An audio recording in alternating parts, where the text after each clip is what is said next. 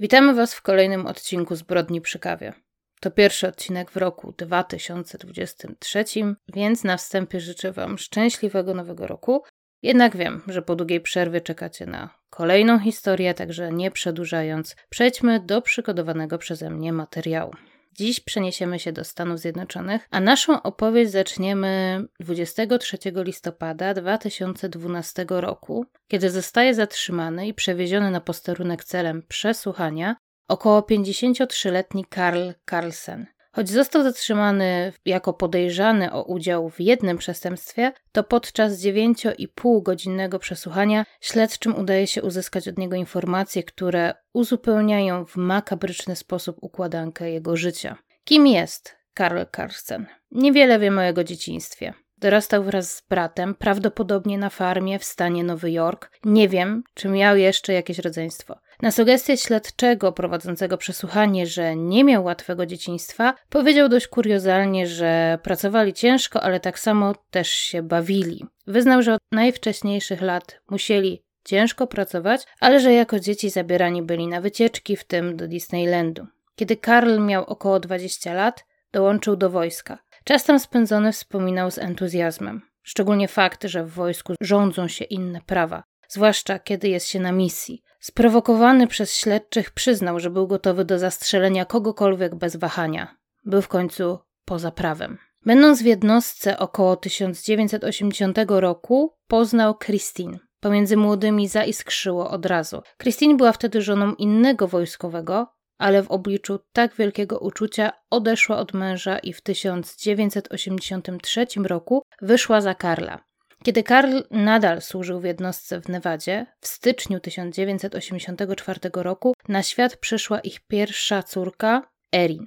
Rok później, w 1985 roku, urodził się ich syn Levi, a w kolejnym roku kolejna córka, Katie. Karl w tym samym roku zakończył służbę wojskową i wraz z rodziną wrócił do swojego rodzinnego stanu Nowy Jork. Karl pracował, starał się rozwijać jakieś biznesy na boku, ale jak znalazłam w jednym źródle, nie miał on kompletnie do tego smykałki. Rodzina żyła więc bardzo skromnie, nigdy się nie przelewało. Wszyscy krewni wiedzieli, że problemy finansowe są ogromnym stresorem dla młodego małżeństwa. W końcu ojciec Christine zaproponował, aby Karl podjął pracę w jego firmie. Zapewnił im też mieszkanie w jednym z domów, które wynajmował. Karl skorzystał z oferty pracy, ale postanowił sam znaleźć lokum dla swojej rodziny. I tak w 1988 roku rodzina zamieszkała po drugiej stronie Stanów Zjednoczonych w Murphy, w Kalifornii, rodzinnym stanie Christine. Choć początkowo wydawało się rodzinie Christine, że znalazła ona dobrego męża, to teraz przekonali się, że tak nie jest. Możliwe, że dlatego, że widywali się z Christine regularnie, nie pozwoliło jej to na roztaczanie takiej właśnie korzystnej otoczki wokół Karla. Jak wspomina siostra Christine, kobieta była regularnie poniżana. Karl dokuczał jej z powodu dodatkowych kilogramów, wiedząc, że był to czuły punkt żony. Jednak nie poprzestawał jedynie na tym. Jak wspomina córka Karla, niewiele było trzeba, aby wpadał we wściekłość. Matka broniła dzieci, przez co sama była często bita. Ponoć podczas jednego takiego wypadku została uderzona tak mocno, że upadła po drugiej stronie pokoju. Kiedy siostra dowiedziała się o przemocy stosowanej wobec Christine, prosiła, aby ta odeszła od swojego oprawcy. Kobieta jednak postanawiała zostać ze względu na dzieci. Oczywiście prawdopodobnie Christine miała wiele powodów, które utrudniały jej odejście od męża. Myślę, że możemy tu mówić o pewnych normach obyczajowych. Przypominamy, że była to końcówka lat 80., co za tym idzie, rozwody były zdecydowanie rzadsze, a samotna matka miała stanowczo mniej możliwości niż teraz. Co za tym idzie, no możemy tutaj też z dużym prawdopodobieństwem wziąć pod uwagę motywację po prostu materialną. Ale myślę, że najsilniejsze były te wszystkie zależności i mechanizmy, które zachodzą w takim związku, a o których mówiłam we wcześniejszych odcinkach, w tym dość obszernie w poprzednim. Siostra Christine twierdzi, że pod koniec 1990 roku kobieta była już jednak w takim stanie, że była gotowa, aby odejść od Karla. Niestety, nie sposób się dowiedzieć, czy rozmawiała o tym z mężem, czy faktycznie zdecydowała się na ten krok. 1 stycznia 1991 roku bowiem zginęła. Tuż po śmierci żony, Karl przeprowadził się z powrotem do rodzinnego stanu Nowy Jork, znów przenosząc rodzinę na drugą stronę Stanów Zjednoczonych. Tam, w małym miasteczku, poznał swoją drugą żonę, Cindy, z którą wziął ślub w 1993 roku. Z tego, co znalazłam w jednym źródle, para doczekała się wspólnego syna. Z zewnątrz wydawało się, że ta patchworkowa rodzina prowadzi idylliczne życie na swojej farmie. Niestety. Jedynie z daleka. Co się działo za zamkniętymi drzwiami już wkrótce miało wyjść na jaw. Kiedy Levi, czyli syn Karla z jego pierwszego małżeństwa, miał 18 lat, wyszedł za swoją ukochaną. Para doczekała się dwójki córek. Niestety, jak wiele małżeństw zawartych w tak młodym wieku, pary wkrótce zaczęły przerastać problemy finansowe, rodzicielstwo i inne wyzwania dorosłego życia. Pojawiły się konflikty i po latach znaleźli się w środku brzydkiego rozwodu. Levi skorzystał z możliwości dorobienia u ojca i zgodził się naprawić jeden z jego pick-upów, który miał dołożony z przodu moduł, który przystosowywał go do pracy na roli. Był to więc duży i ciężki wóz. Liwa jednak często wraz z ojcem naprawiał sprzęt używany na farmie, wiedział więc, że sobie poradzi. Karl nie mógł mu wtedy pomóc, ponieważ wraz z Cindy jechał na pogrzeb jej krewnego. Po około pięciu godzinach małżeństwo wróciło. Przed ich domem nadal stał samochód Levi'a. Karl poszedł do szopy, aby sprawdzić, co zajmuje synowi tak długo. Nagle zaczął krzyczeć do żony, aby zadzwoniła na 911. Samochód przygniótł Levi'a i chłopak zginął zmiażdżony ciężarem maszyny. Kiedy Cindy rozmawiała z dyspozytorem, Karl uniósł auto i wyciągnął syna spod pojazdu. Od razu było wiadomo, że chłopak zmarł. Kontrastując z tragedią i rozpaczą rodziców, radio głośno wygrywało swoją audycję. Zdarzenie zostało uznane za straszny wypadek. Do podniesienia auta został użyty potężny, ale jedynie jeden lewar, przez co całość była bardzo niestabilna. Uznano, że Levi musiał mocniej popchnąć auto podczas naprawy i wtedy pojazd spadł na niego, miażdżąc mu klatkę prysiową. Straszny pechowiec z tego Karla, czyż nie? No właśnie, powiem Ci, że ja tak już przy pierwszej śmierci, która dotyczyła jego żony, tak się zastanawiałam, że tak po prostu pojechał do innego stanu i tam założył nową rodzinę, w sensie y, ponownie się ożenił i, i jakby wszystko było ok, a tutaj brakuje mi rozszerzenia tego wątku, co się wydarzyło, ale widzę po Twoim spojrzeniu, że, że, że ten Karl może mieć coś za uszami. I tak samo jeżeli chodzi o śmierć jego syna, chociaż z drugiej strony, skoro on był na wyjeździe razem ze swoją żoną obecną, to wydaje mi się, że nie mógł tego zrobić, a jeżeli to zrobił, to zrobił w jakiś bardzo przemyślany sposób. Zastanawiam się w jaki, więc dalej będę zaciekawieniem słuchać tej historii, bo mnie naprawdę wciągnęła. Jak mówiłam na początku, w 2012 roku, czyli 4 lata po wypadku Levi'a, Karl został zaproszony w celu przesłuchania w sprawie śmierci swojego syna. No i dlaczego? W końcu całość została uznana za wypadek. Otóż Karl nie docenił jednej osoby, swojej żony, Cindy. Kobieta oczywiście na początku uwierzyła mężowi. Nie miała powodu, aby mu nie ufać, a już całkiem nie miała do tego, aby podejrzewać, że jest zdolny do zabicia własnego syna. Nie mieściło jej się to w głowie. Aż do chwili, kiedy dowiedziała się, że Levi miał ubezpieczenie na życie, którego jedynym beneficjentem był Karl. Opiewało ono na 400 tysięcy dolarów w przypadku śmierci z powodu okoliczności naturalnych oraz dodatkowe 300 tysięcy dolarów w przypadku, kiedy śmierć nastąpi w wyniku wypadku. Zostało zawarte zaledwie 20 dni przed śmiercią chłopaka, a pierwszą ratę opłacił sam Karl. Myślę, że tak jak wam, także i Cindy wydawało się to no dość kuriozalne. Po pierwsze, nie jest to typowe, aby tak młody człowiek wykupował polisę na swoje życie. Przypomnijmy, że w momencie śmierci Levi miał zaledwie 22 lata. Poza tym chłopak miał dwie kilkuletnie córeczki. Jeśli już by kupował ubezpieczenie, to na pewno po to, aby zapewnić im środki do życia po tym, jak już sam nie będzie mógł ich wspierać. Natomiast niezwykle dziwne wydało się, że młody ojciec uposażał w przypadku śmierci swojego ojca. Karl wytłumaczył, że Levi nie chciał uposażać córek, bo nie ufał ich matce i bał się, że wszystko sobie przywłaszczy. Dlatego poprosił ojca, aby był beneficjentem i zapewnił jego córkom wszystko, co będzie im potrzebne. Dlaczego jednak Karl nie powiedział matce swoich wnuków, że dysponuje takimi środkami i może do niego zwracać się w przypadku większych wydatków medycznych czy szkolnych? Dlaczego pozwalał żyć im właściwie w ubóstwie? Karl i na to miał wytłumaczenie. Wiedział, że jego synowa chciałaby wyciągnąć od niego kasę na byle co, więc sam pilnuje, co jest potrzebne. Na przykład kupił im dużego indyka na święto dziękczynienia. Przypomnę, że Karl otrzymał środki w wysokości 700 tysięcy dolarów, dokładnie 707 tysięcy dolarów. Myślę, że zgodzicie się, że są to środki pozwalające na zapewnienie wnuczkom choćby stabilizacji finansowej i podstawowych środków do życia, a nie jedynie indyka na święto dziękczynienia. Cindy także uważała, że coś tu bardzo, ale to bardzo nie gra. Wynajęła detektywa, który miał sprawdzić, na co Karl przeznacza pieniądze z polisy syna. Odkryła wtedy, że za część pieniędzy wykupił bez jej wiedzy polisę na nią, opiewającą na milion dwieście tysięcy dolarów. Kobieta wtedy poczuła, że wzmaga się w niej strach. Odeszła od męża, zamieszkała ze swoją rodziną. Chciała jednak, aby Karl odpowiedział za swoje czyny.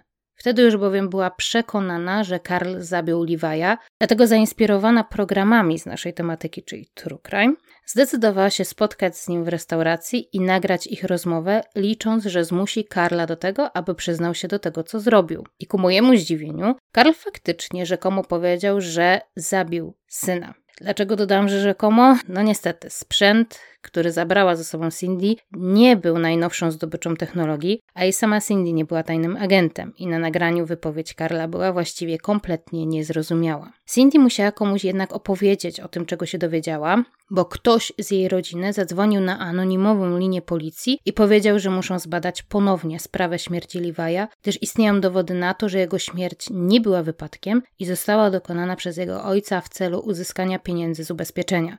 Policja przyjrzała się sprawie i to, co zaczęli odkrywać, sprawiło, że włosy zaczęły im jeżyć się na karku. Śledczy skontaktowali się z Cindy, a ta przejęła ich z radością, opowiadając im o wszystkim, czego się dowiedziała, w tym o nieudanej akcji zdobycia przyznania się do winy. Śledczy spytali, czy kobieta zgodzi się ponownie spotkać z Karlem i spróbuje ponownie skłonić go do przyznania się do winy, tym razem mając jednak na sobie podsłuch policji. Cindy przytaknęła. Bała się o swoje życie i chciała, żeby Karl odpowiedział za śmierć Liwaja, którego traktowała jak własnego syna. Podczas tego spotkania Karl jednak był już bardziej ostrożny i zdecydowanie mniej otwarty. Wyparł się tego, że przyczynił się do śmierci syna. Powiedział jedynie, że kiedy zobaczył okazję, to skorzystał z tej sytuacji.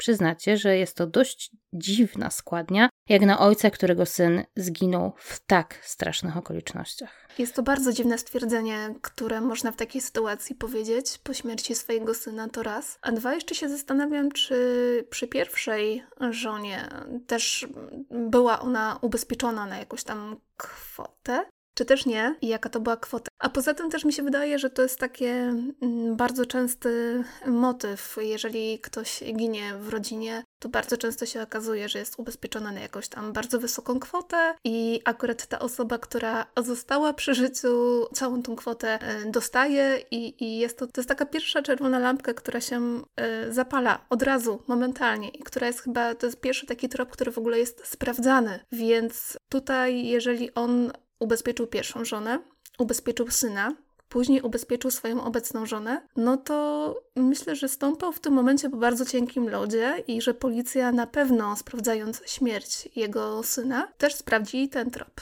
Za chwilę do tego dojdziemy. Tak jak wspomniałam, Karl trafił na posterunek, gdzie musiał stanąć w szranki z trzema śledczymi, którzy zmieniając się i stosując wiele technik, mieli jeden cel skłonić go do przyznania się do zabicia syna. Karl na początku był pewny siebie, przekonany o tym, że policjanci nic mu nie udowodnią. Nie wiedział, że śledczy dobrze się przygotowali. Nie wiedział też, jak bardzo zwodnicze jest jego poczucie wyższości. Jak każda osoba z narcystycznym zaburzeniem osobowości, a to z dużą pewnością można powiedzieć, że Karl właśnie na to zaburzenie osobowości cierpi, uważał on, że każdy uwierzy w to, co powie, że jego argumenty, jego wersje wydarzeń są po prostu bez skazy, że w końcu jego występ będzie przekonujący na tyle, że nikt nie będzie wręcz śmiał oskarżyć go o to, że zabił syna.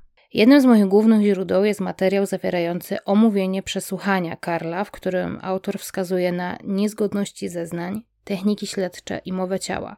Choć chwilami można dostrzec lekką nadinterpretację lub interpretację stronniczą, to jednak stanowi to bardzo ciekawą perspektywę. Nie pozwoliło z całą mocą dostrzec, jak wydmuchane sztucznie ego i brak zdrowych umiejętności społecznych krok po kroku spycha Karla na tereny, na które gdyby nie działanie jego samego, Śledczy w życiu by go nie zaciągnęli. Policjanci po przedstawieniu mojego praw zaczęli od blefu i powiedzieli, że dostali od Cindy nagranie, na którym Karl przyznaje się do zabicia Levi'a. Karl wysnuł więc teorię, że Cindy chce go wrobić, a sam tak powiedział, bo wiedział, że jej o to chodzi i sądził, że jak tak powie, to ona do niego wróci. Jak widzimy, Karl postanowił więc grać skrzywdzonego przez życie mężczyznę. Aby odegrać tę rolę sam z siebie, zaczął opowiadać o śmierci jego pierwszej żony i utracie hodowli koni. Myślę, że śledczy nie mogli uwierzyć w swoje szczęście. Ten zarozumiały mężczyzna sam wepchnął im w ręce broń, którą pewnie w innych okolicznościach trudno byłoby się posłużyć. Opowiedzmy więc teraz całą niezwykłą historię Karla Carlsena i jego pecha. W tym celu cofnijmy się najpierw do roku 1986. Jak pamiętacie, w tym właśnie roku urodziła się druga córka Karla i Christine, a trzecie dziecko młodego małżeństwa. W tym roku też Karl został zwolniony z armii, tudzież sam odszedł. Tu nie mam pewnych informacji. W każdym razie stracił przez to dość pewne źródło dochodu, które było niezbędne pięcioosobowej rodzinie. Karl kupił wtedy nowy samochód. Piękne nowe auto, które, jak to w życiu pechowca bywa, kiedy stało na podjeździe przed domem, nagle stanęło w płomieniach. Stwierdzono, że samochód miał wadę w elektryce i w wyniku zwarcia i nieszczęśliwie pozostawionych szmat doszło do pożaru, który w porę nieopanowany strawił auto. Na szczęście jednak Karl, jako człowiek rozsądny, wykupił wcześniej ubezpieczenie i przynajmniej dostał wypłatę z polisy. I okej. Okay. Choć tego typu awarie, zwłaszcza nowych samochodów, są na pograniczu możliwości, to jednak pewien promil prawdopodobieństwa jest, więc samo to zdarzenie, okej, okay, można by uznać, że faktycznie ma takiego pecha w życiu. Tak jak mówiłam wcześniej, rodzina Carlsen przeprowadziła się do Kalifornii za pracą. Zamieszkali w odosobnionym domku pośród lasu. Jak wspominają Erin i Katie, dzięki pogodzie ducha ich mamy, nie było to wcale złe rozwiązanie. Wymyślała im zabawy, wspólnie gotowali albo szli na spacer do pobliskiego miasteczka, gdzie zabierała ich na lody. Niestety stosunki pomiędzy Christine a Karlem były bardzo złe. Karl pastwił się nad żoną. Jak mówiłam wcześniej, siostra Christine twierdzi, że niedługo przed swoją śmiercią kobieta była gotowa, aby odejść od męża oprawcy. Czy powiedziała o tym Karlowi? Czy została, aby spędzić jako rodzina jeszcze jedne ostatnie święta Bożego Narodzenia? Trudno powiedzieć. 1 stycznia wieczorem brała kąpiel. Tuż pod drzwiami łazienki wybuchł pożar. Christine wołała do męża, który był poza domem. Usłyszał i przybiegł. Pobiegł pod okna pokoju dzieci. Wybił okno i wyciągnął dziewczynki. Później pobiegł do pokoju, gdzie był Levi i także jego wyciągnął. Kazał im schować się do samochodu. Kiedy dzieci zaczęły pytać o mamę, Karl spokojnie odpowiedział, że mama jest w niebie, choć nie przyjechała wtedy jeszcze nawet straż pożarna. Jeśli sądzicie, że do tej pory opis wydarzeń jest dziwny, to teraz dopiero was zaszokuje. W swoich zeznaniach Karl opowiedział, że nie mógł pomóc Christine, bo pod drzwiami łazienki, w której była, był potężny ogień, a droga ucieczki przez okno, które notabene zdyskredytował jako na tyle małe, że tam na pewno nie przeszłaby dorosła osoba, chociaż to było takie standardowe okno, bym powiedziała. Ta droga była nie tylko niemożliwa dlatego, że było niby takie małe, tylko dlatego, że zaledwie kilka dni wcześniej zostało zabite płytą pilśniową za pomocą kilkunastu gwoździ. Dlaczego? Karl twierdził, że było nieszczelne, po czym, że Christine chciała je zabić, po czym, że okno zostało wybite.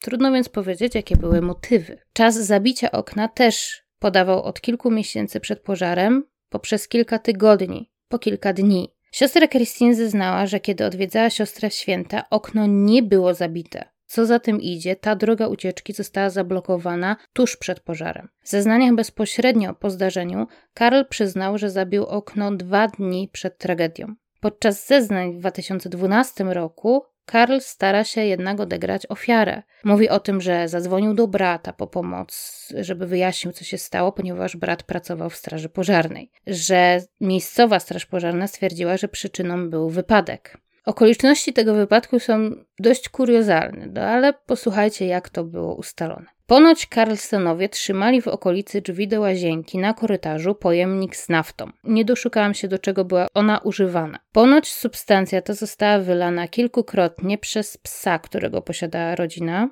lub kota, lub samą Christine. Plama z łatwopalną substancją nie została oczyszczona. Karl w domu, w którym doszło do wypadku, pracował na strychu i do oświetlenia używał reflektora. Kiedy wychodził na zewnątrz, poza dom, odłożył reflektorek w pobliżu tej właśnie plamy nafty. Doszło do zwarcia w urządzeniu i zapalenia nafty. Później ogień szybko się rozprzestrzenił. Christine zmarła w wyniku uduszenia się dymem, gdyż ogień nie strawił łazienki. Trudno sobie wyobrazić, przez co przeszła Christine w swoich ostatnich chwilach. Zwłaszcza jeśli weźmiemy pod uwagę wypowiedź siostry Christine, która twierdzi, że Karl nie pozwolił zająć się jej ciałem Christine, czyli umyć ją i ubrać przed pochówkiem. Trudno więc powiedzieć, czy Christine była przytomna w momencie, kiedy wybuchł pożar, tak jak twierdzi Karl i faktycznie wołała go, że coś się dzieje, czy też przytomna nie była. To jednak nie jest potwierdzona teoria. Pewne jest, że Christine faktycznie się udusiła dymem. Oczywiście siostra Christine absolutnie nie wierzyła, że był to wypadek. Tłumaczenie Karla wydawało się jej dziwne, jeszcze dziwniejsze jego zachowanie. Oddał dzieci pod opiekę innych ludzi. Sam trudno powiedzieć, gdzie był.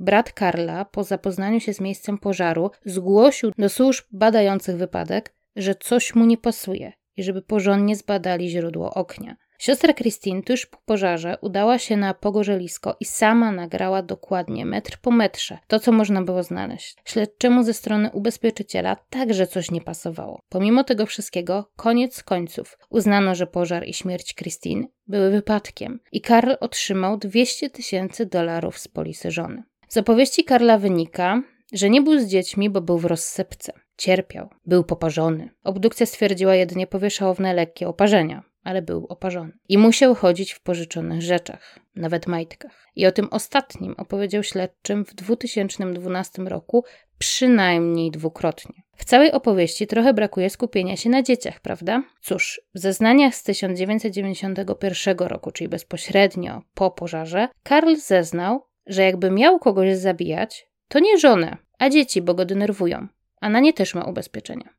Śledczy w 2012 roku oczywiście zapoznali się z aktami z tamtego wypadku i spytali o to, czy Karl miał ubezpieczenie także na dzieci. Zdziwili się tym, jest to bardzo rzadko spotykane. Karl jednak zupełnie bez zająknięcia potwierdził, że wszystkie dzieci były ubezpieczone, a i teraz wykupił ubezpieczenie na swoje wnuczki, łącznie lub na każdą, opywające na 300 tysięcy dolarów. Śledczych zmroziła ta informacja. Ukazywała zdecydowanie groźne możliwości. Po pożarze w 1991 roku Karl, zaledwie 9 dni po tragicznej śmierci żony, zabrał dzieci i wrócił do stanu Nowy Jork, gdzie kupił farmę. Wydaje się, że Karl przed czymś uciekał. Ponoć nie poczekał nawet na pogrzeb żony. Przez takie posunięcie śledczy ze strony ubezpieczyciela nie mógł dokończyć swojej pracy. Firma uznała za zbyt drogie jego podróże na drugi koniec kraju jako korzystniejsze uznała, że będzie po prostu wypłacenie ubezpieczenia w wysokości 200 tysięcy dolarów. Śledczemu nie dawało to spokoju i pozostawił dokumenty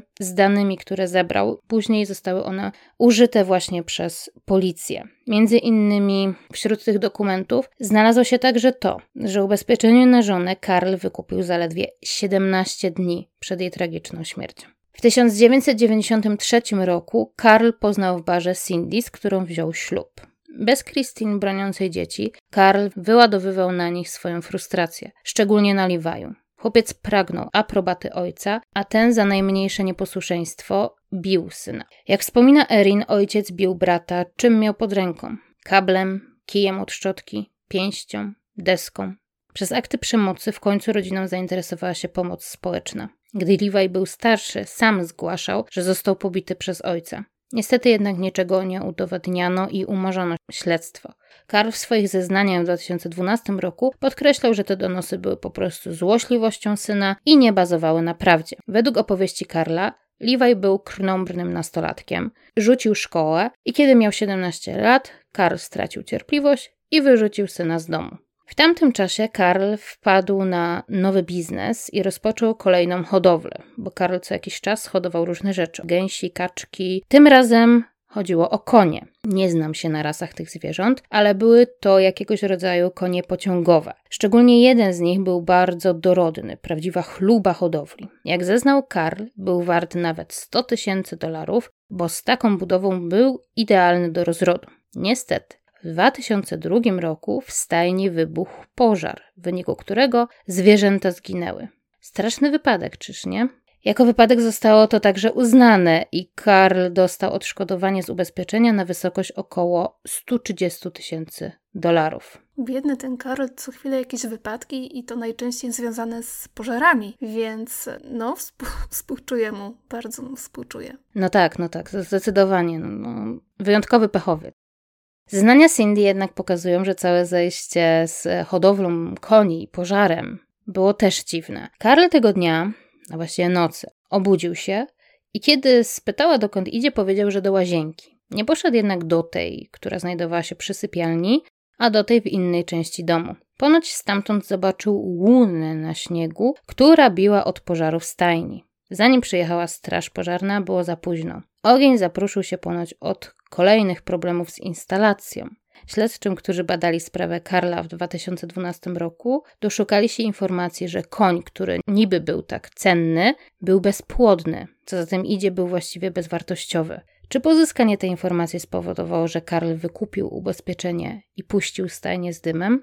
Jest to wielce prawdopodobne. W końcu na tym etapie nie ma co udawać, że te wszystkie pożary w życiu Karla były przypadkiem. Zwłaszcza, że jak się okazało podczas przesłuchania, Karl w młodości pracował w ochotniczej straży pożarnej. Co za tym idzie, znał procedury i miał wiedzę na temat tego, jak zapruszyć ogień w sposób, który może i naciągany trochę, ale jednak można podciągnąć pod wypadek. Jak wspomina Erin, zarówno ona, jak i siostra szybko usamodzielniły się i opuściły dom rodzinny, wyprowadzając się do innych stanów. Jedna z nich wstąpiła do szkoły policyjnej i pracowała w służbach mundurowych. Liwa jednak, pomimo jawnego konfliktu z ojcem, wciąż pragnął jego aprobaty i ciągle był gdzieś blisko ojca, utrzymywał z nim kontakt. Trudno więc powiedzieć do końca, co wydarzyło się w roku 2005.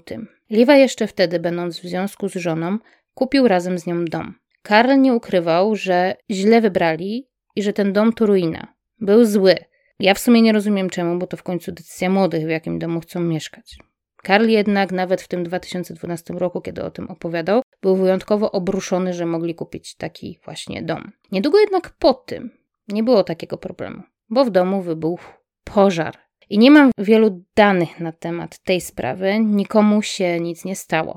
Nie wiadomo, czy Karl brał w tym udział. Sam twierdzi, że dowiedział się kilka dni po zdarzeniu, bo nie było go w mieście. Czy więc poradził Levi'owi, że w taki sposób może pozbyć się nieodpowiedniego domu i zyskać pieniądze na nowy? Trudno powiedzieć. Wiem, że z tytułu pożaru także i w tej sytuacji uzyskano odszkodowanie, choć nie wiem w jakiej wysokości, no i do końca nie wiem, kto był beneficjentem.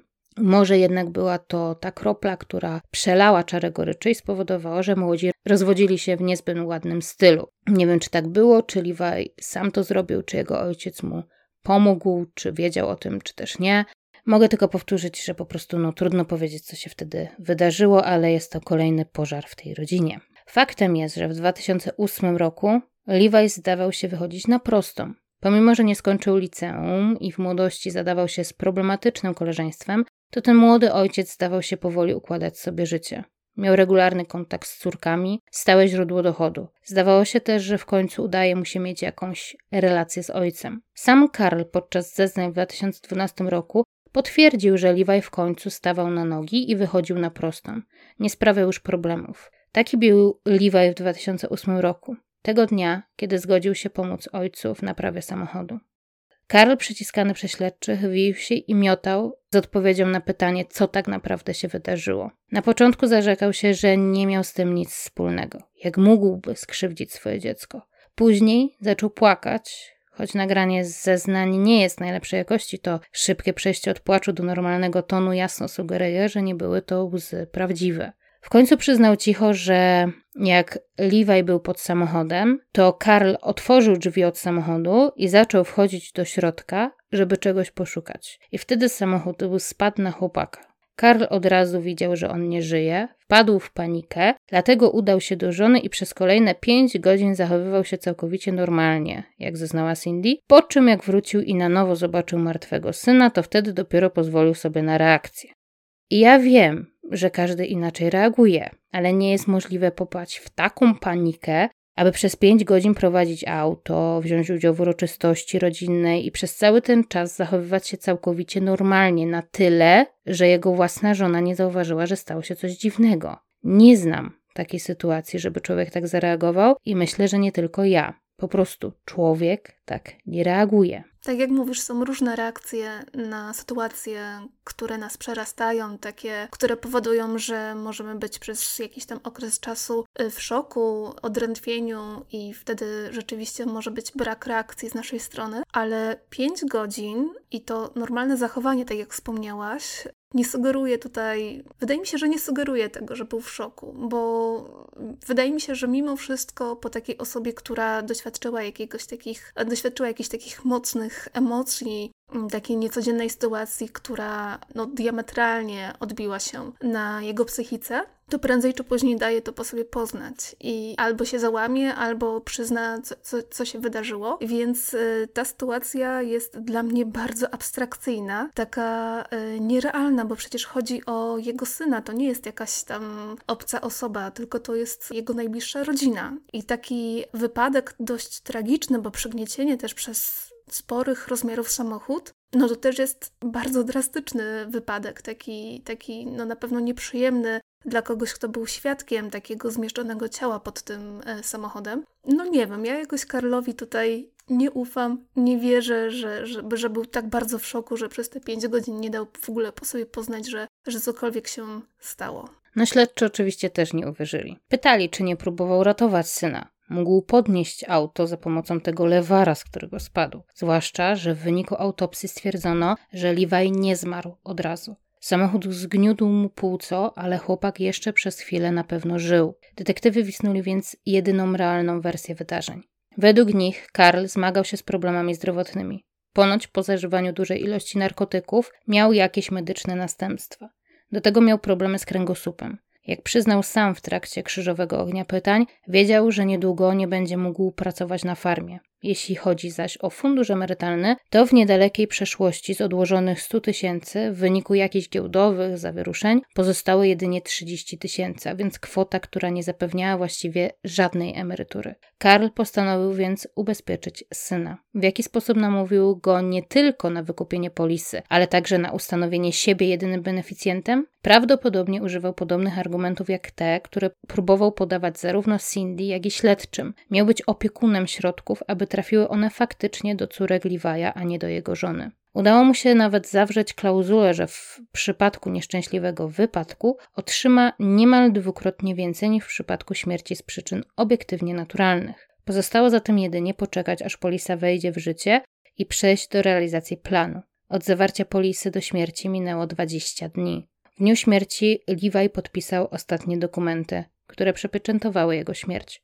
Karl wiedział, że w tym dniu nie będzie go w domu.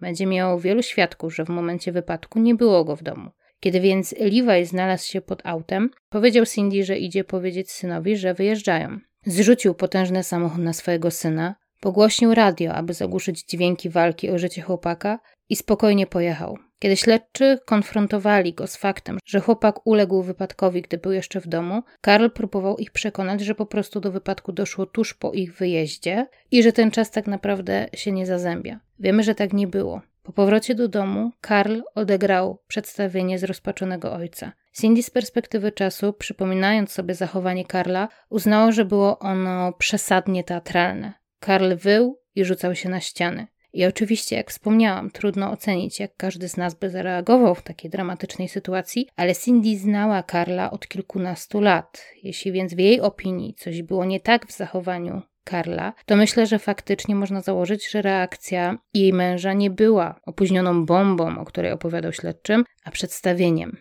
Jak wiemy jednak w końcu śledczy zmusili go do przyznania się do spowodowania śmierci swojego syna. Karl został zatrzymany. Oczywiście później twierdził, że zeznania zostały wymuszone, że nie pozwolono mu skorzystać z prawnika. To wszystko zostało oczywiście obalone. Widząc, że nie ma szans się wykaraskać i wiedząc, że oddając swój los w ręce ławy przysięgłych za dużo ryzykuje, zgodził się pójść na ugodę. Przyznał się, że spowodował śmierć syna poprzez wejście do auta, pod którym pracował Levi, a później nie udzielił mu pomocy. W wyniku ugody został skazany za morderstwo drugiego stopnia, czyli bez premedytacji i zasądzono karę 15 lat pozbawienia wolności do dożywocia. Zwolnienie warunkowe obiegać będzie się mógł w 2027 roku. Jednak nie jest to koniec. Mając zeznania Karla po zbadaniu dokumentów, szczególnie śledczego firmy ubezpieczeniowej, sprawa śmierci Christine Carlsen została podjęta przez policję. W 2020 roku w Kalifornii rozpoczął się proces Karla. Oczywiście 61-latek do niczego się nie przyznawał. Był pewien, że nie zostanie skazany. Ponoć w rozmowie z Erin, czyli swoją najstarszą córką, stwierdził, że niczego mu nie udowodniono przez 30 niemal lat, to i teraz nikt mu nic nie udowodni. Przeliczył się jednak. Sąd skazał go na dożywocie. W związku z tym, jeśli nawet Karl zakończy karę pozbawienia wolności w stanie Nowy Jork, to zostanie przeniesiony do Kalifornii, aby odbyć karę za zabicie Christine. Można się zastanawiać nad Karlem. Dlaczego był taki głupi w tym wszystkim? Bo jego tłumaczenia, jego wymyślne sytuacje, w których doszło do tych wszystkich wypadków, do inaczej nie idzie nazwać. Myślę, że musimy w końcu przestać romantyzować psychopatów, czy też osoby cierpiące na narcystyczne zaburzenia osobowości. Te osoby oczywiście często odznaczają się wyższą inteligencją, ale jedynie tą logiczną. Brak im kompletnie umiejętności odczuwania normalnych relacji międzyludzkich, więc muszą uczyć się ich i starać się odtwarzać, aby jednak w społeczeństwie funkcjonować. To pomaga rozbudować inteligencję. Nie sprawia jednak, że ta osoba zachowuje się po prostu po ludzku. Kiedy policjant przesłuchujący Karla podsumował jego wypowiedź o tragicznej śmierci żony, mówiąc: Miałeś ciężkie życie. Karl odpowiada, że nie, że miał w sumie niezłą pracę i nie było tak źle. Widać, że śledczy lekko wygłupiony mówi, że chodziło o śmierć jego żony. Karl żachnął się i potwierdził, że tak, tak, tragedia, bo wszystko, co miał, stracił i nawet majtki pożyczone musiał nosić. Nie trzeba być geniuszem, aby stwierdzić, że nikt tak nie będzie prowadził konwersacji na taki temat. Nawet gdyby tej żony nienawidził i to wszystko, to jednak inne emocje by się pojawiły i zupełnie inaczej by taka osoba reagowała w świetle takiego pytania. Carly jednak wszystko widzi jedynie ze swojej perspektywy. Robi to, co dla niego dobre, sam zresztą podczas przesłuchania to przyznał. Uważa, że jest mądrzejszy od innych, że wszyscy uwierzą obojętnie co powie, a już jak coś wymyśli, to będzie to tak genialne, że nikt nie będzie nawet próbował tego podważyć. Dodatkowo nie zapominajmy, że inni w świecie osoby z narcystycznym zaburzeniem osobowości są jedynie przedłużeniem lub narzędziem. Są potrzebni do wykreowania pewnego wizerunku lub są używane po to, aby uzyskać to, czego się chce. Kiedy ktoś nie jest potrzebny, jest ściągany jak zbity pionek z planszy, bo osoba z, z, takim zaburzeniem nieustannie gra w swoją własną wersję szachów, gdzie chronienie króla jest najważniejsze i nie ma takiej figury, której nie można w tym celu poświęcić. W sprawie Karla mamy do czynienia de facto z wymuszeniem ubezpieczenia. Udało się raz i drugi, to próbowano kolejny. O dziwo, jak słyszałam w jednym wywiadzie z przedstawicielem amerykańskiego wymiaru sprawiedliwości, nie są to wcale takie częste zbrodnie, a jeszcze rzadziej się udają. Właśnie przez to, że śledczy firm ubezpieczeniowych są często bardziej dokładni i skrupulatni niż policja. Mają też najczęściej inne zaplecze finansowe, przez co łatwiej im po prostu przeprowadzić pewne procedury. Co za tym idzie, szybko wykrywają jakieś nieprawidłowości, uniemożliwiając korzystanie ze środków z polisy. Gdyby nie ucieczka Karla na drugi koniec kraju, także w jego przypadku to firma ubezpieczeniowa prawdopodobnie pokrzyżowałaby mu plany. Niestety, choć Karl kreował się na największego pechowca na świecie, to faktem jest, że niestety sprzyjało mu straszne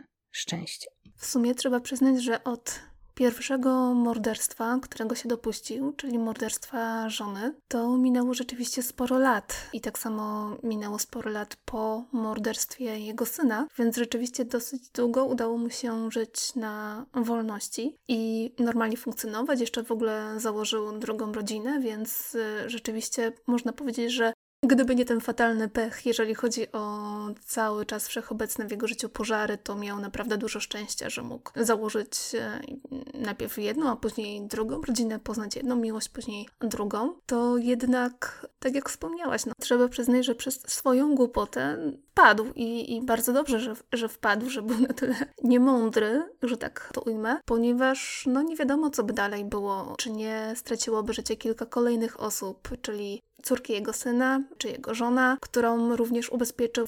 I tutaj całe szczęście i dobre wyczucie czasu, że, że nie doszło do kolejnych tragedii. Szkoda, że doszło do pierwszej i, i do drugiej, i że to tak długo trwało, zanim sprawiedliwość go w końcu dopadła. Dokładnie, zwłaszcza, że myślę, że gdyby nie to, że to było w różnych stanach, wiemy, że tam jest problem z komunikacją pomiędzy poszczególnymi stanami, może też w różnych firmach ubezpieczeniowych i tak dalej, no to faktycznie nawet to nie było jakieś genialne wymyślenie systemu na tą zbrodnię, tylko właściwie cały czas robił to samo. Podpalił samochód, podpalił dom, podpalił stajnie. Dlatego prokuratura poszła na ugodę, ponieważ do końca trudno by było udowodnić, że ten wypadek z faktycznie nie był tylko skorzystaniem z tej okazji, że faktycznie chłopak naprawiał, był pod takim no bardzo chwiejnym, bo w jednym z dokumentów widziałam, jak łatwo przewrócić taki samochód z takiego lewara. Właściwie tylko delikatnie go popchnięcie wystarczyło, żeby on po prostu się zsunął. I po prostu, kiedy Karl zobaczył, że jest tak łatwo dokonać tego, co miał dokonać, no to stwierdził, że jest to okazja, można ją wykorzystać. Dlatego prokuratora poszła na taką, a nie inną ugodę, że po prostu przyznał się do tego, że może i nieumyślnie, ale spowodował tą śmierć i nie udzielił pomocy i przez to został skazany na taką, a nie inną karę więzienia. Ale faktycznie, no wszystkie te zbrodnie były właściwie na jeden wzór. To jest aż szokujące, że tak długo mu się udawało. Chyba po prostu ta bezczelność w tym wszystkim e, powodowała, że, że jakimś cudem mu się po prostu najzwyczajniej w świecie udawało. No ale, jak wspomnieliśmy, na szczęście został złapany i poniósł jakąś tam konsekwencję i miejmy nadzieję, że nigdy z tego więzienia już nie wyjdzie. No i na tym kończymy nasz dzisiejszy odcinek. Mamy nadzieję, że spędziliście z nami przyjemnie czas mimo wszystko i że usłyszymy się w kolejnym odcinku. Ja w kolejnym odcinku przyniosę nas oczywiście do Polski, jak to ja. Cały czas mam upodobanie do tych polskich spraw. A co to będzie, to musicie trochę poczekać, żeby się przekonać. A więc do usłyszenia za dwa tygodnie.